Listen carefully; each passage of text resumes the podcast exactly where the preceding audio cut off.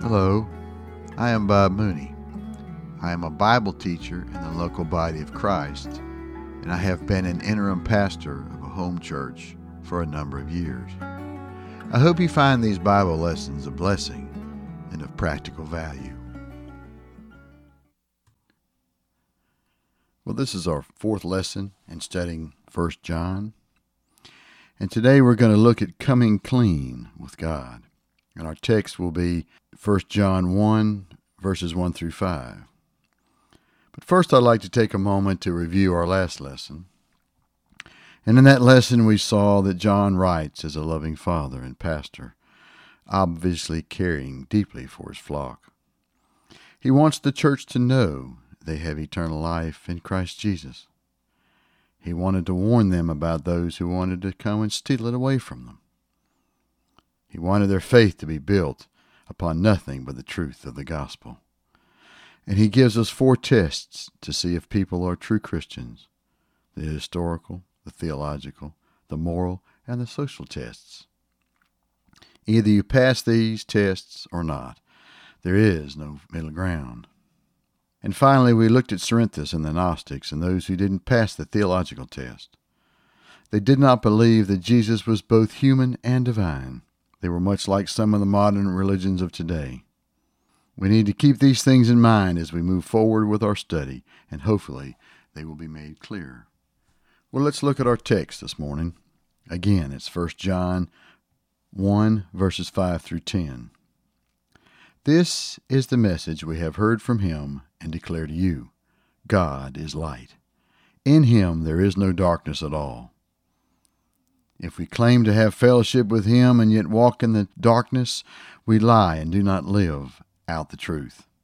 But if we walk in the light, as he is in the light, we have fellowship with one another, and the blood of Jesus, his Son, purifies us from all sin. If we claim to be without sin, we deceive ourselves, and the truth is not in us. If we confess our sins, he is faithful and just and will forgive us our sins and purify us from all unrighteousness. If we claim we have not sinned, we make him out to be a liar, and his word is not in us. Well, let's take these one verse at a time, starting with verse 5. This is the message we have heard from him and declare to you God is light. In him there is no darkness at all. Light is a common metaphor in most religions, no more so than the Bible. Intellectually, light is truth, and darkness is ignorance or error. Morally, light is purity, and darkness evil. And we will see this in these following three Old Testament scriptures. In Psalm 119, 104, and 105, the psalmist writes, I gain understanding from your precepts, therefore I hate every wrong path. Your word is a lamp for my feet and a light to my path. His word is truth and lights the way for us to walk with Him in purity and righteousness. And in Isaiah 42 6, Isaiah wrote, I, the Lord, have called you in righteousness. I will take hold of your hand, I will keep you, and I will make you to be a covenant for the people and a light to the Gentiles. To open the eyes that are blind, to free captives from prison, and to release from the dungeon those who sit in darkness. God is saying here that He will take us, He will keep us, and He will make us to be a covenant and make us a light. It's His doing, His making, and keeping us, not of our own strength but of His. And again, in Isaiah 49 5 and 6, he writes, And now the Lord says, He who formed me in the womb to be his servant, to bring Jacob back to him, and gather Israel to himself. For I am honored in the eyes of the Lord, and my God has been my strength. He says, It is too small a thing for you to be my servant to restore the tribes of Jacob and bring back those of Israel I have kept. I will also make you a light for the Gentiles, that my salvation may reach to the ends of the earth. Again, Isaiah says here that God will make us to be a light for the Gentiles. In order for God to quote unquote make us to be anything, we must first yield to Him. We must make Jesus Christ the Lord and Savior of our lives. And I also want to make a point here to say that when I say that God makes us, as in Isaiah, it's not in the sense that He wants to force us to do anything. He makes us in the sense that He creates us. It's Him that forms and shapes us. Again, as long as we yield our lives to Him. In Luke 2:30 and 32, he writes, For my eyes have seen your salvation, which you have prepared in the sight of all nations, a light for revelation to the Gentiles and to the glory of your people Israel. Light is also a symbol of righteousness. We see this in John 12, 35 and 36. Then Jesus told them, You are going to have the light just a little while longer. Walk while you have the light, before darkness overtakes you. Whoever walks in the dark does not know where they are going. Believe in the light while you have the light, so that you may become children of the light.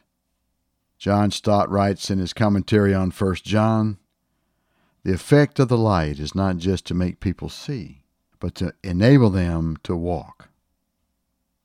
Right conduct, not just clear vision, is the benefit which light bestows.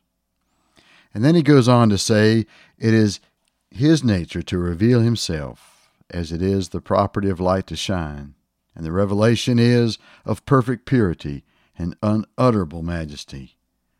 We are to think of God as a personal being, infinite in all his perfections, transient, the high and lofty one, he who lives forever, whose name is holy. You see, the error of the heretics, namely the Gnostics, was due to their ignorance of God's ethical self revelation as light.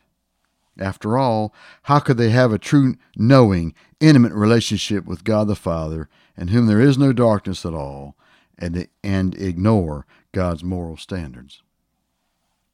Christianity is the only religion that insists on taking sin seriously and also provides a moral solution. And that solution is the acceptance of Jesus Christ as our Lord and Savior.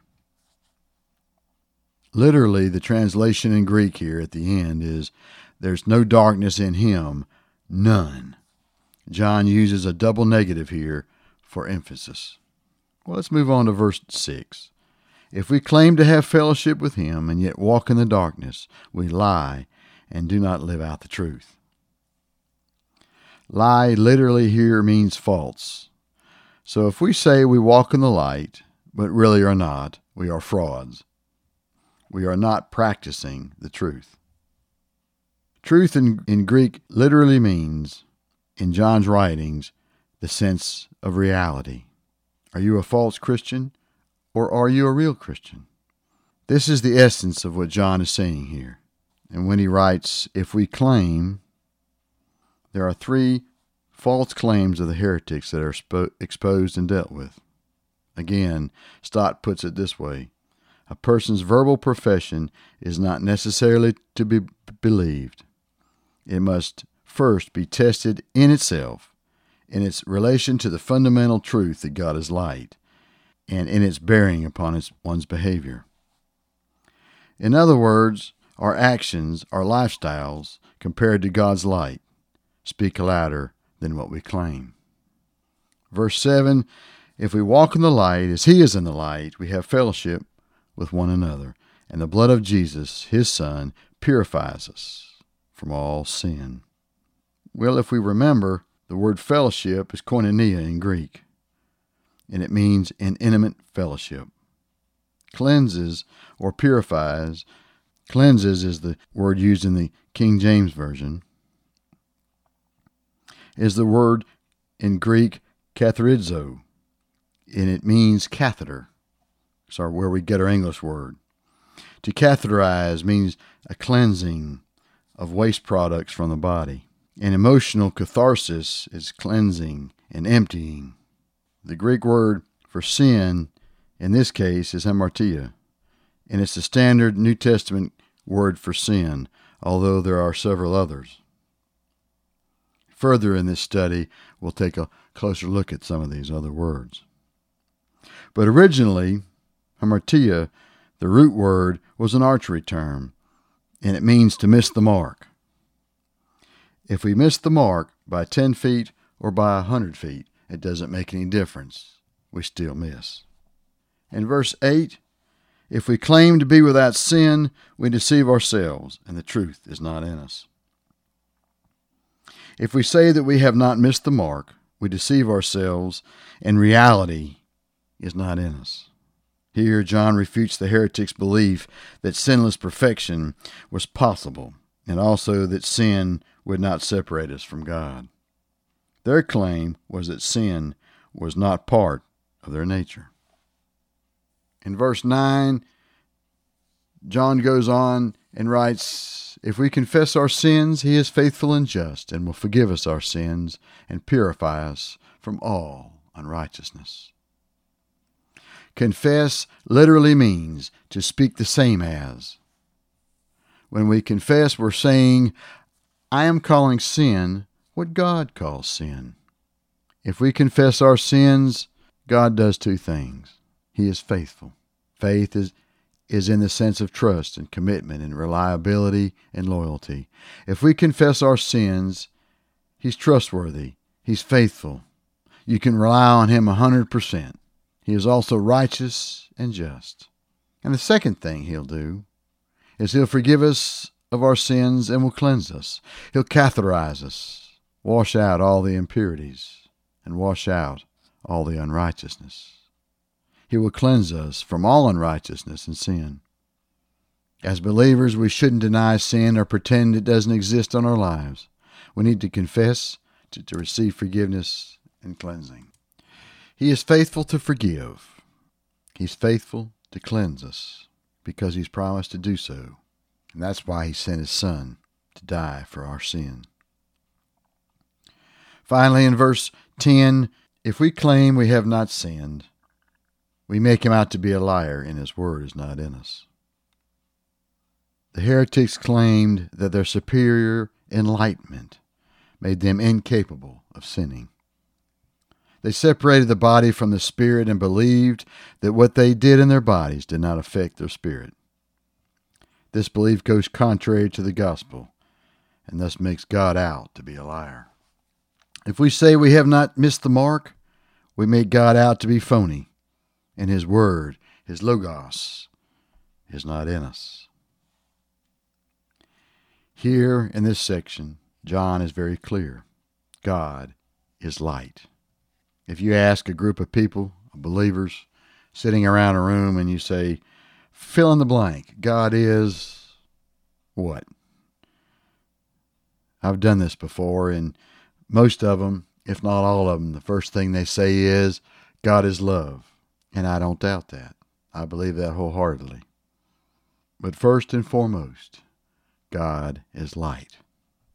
That doesn't mean that God is love is secondary in a sense that it, it's not the priority. But first and foremost, God is light. He's righteous. He's pure.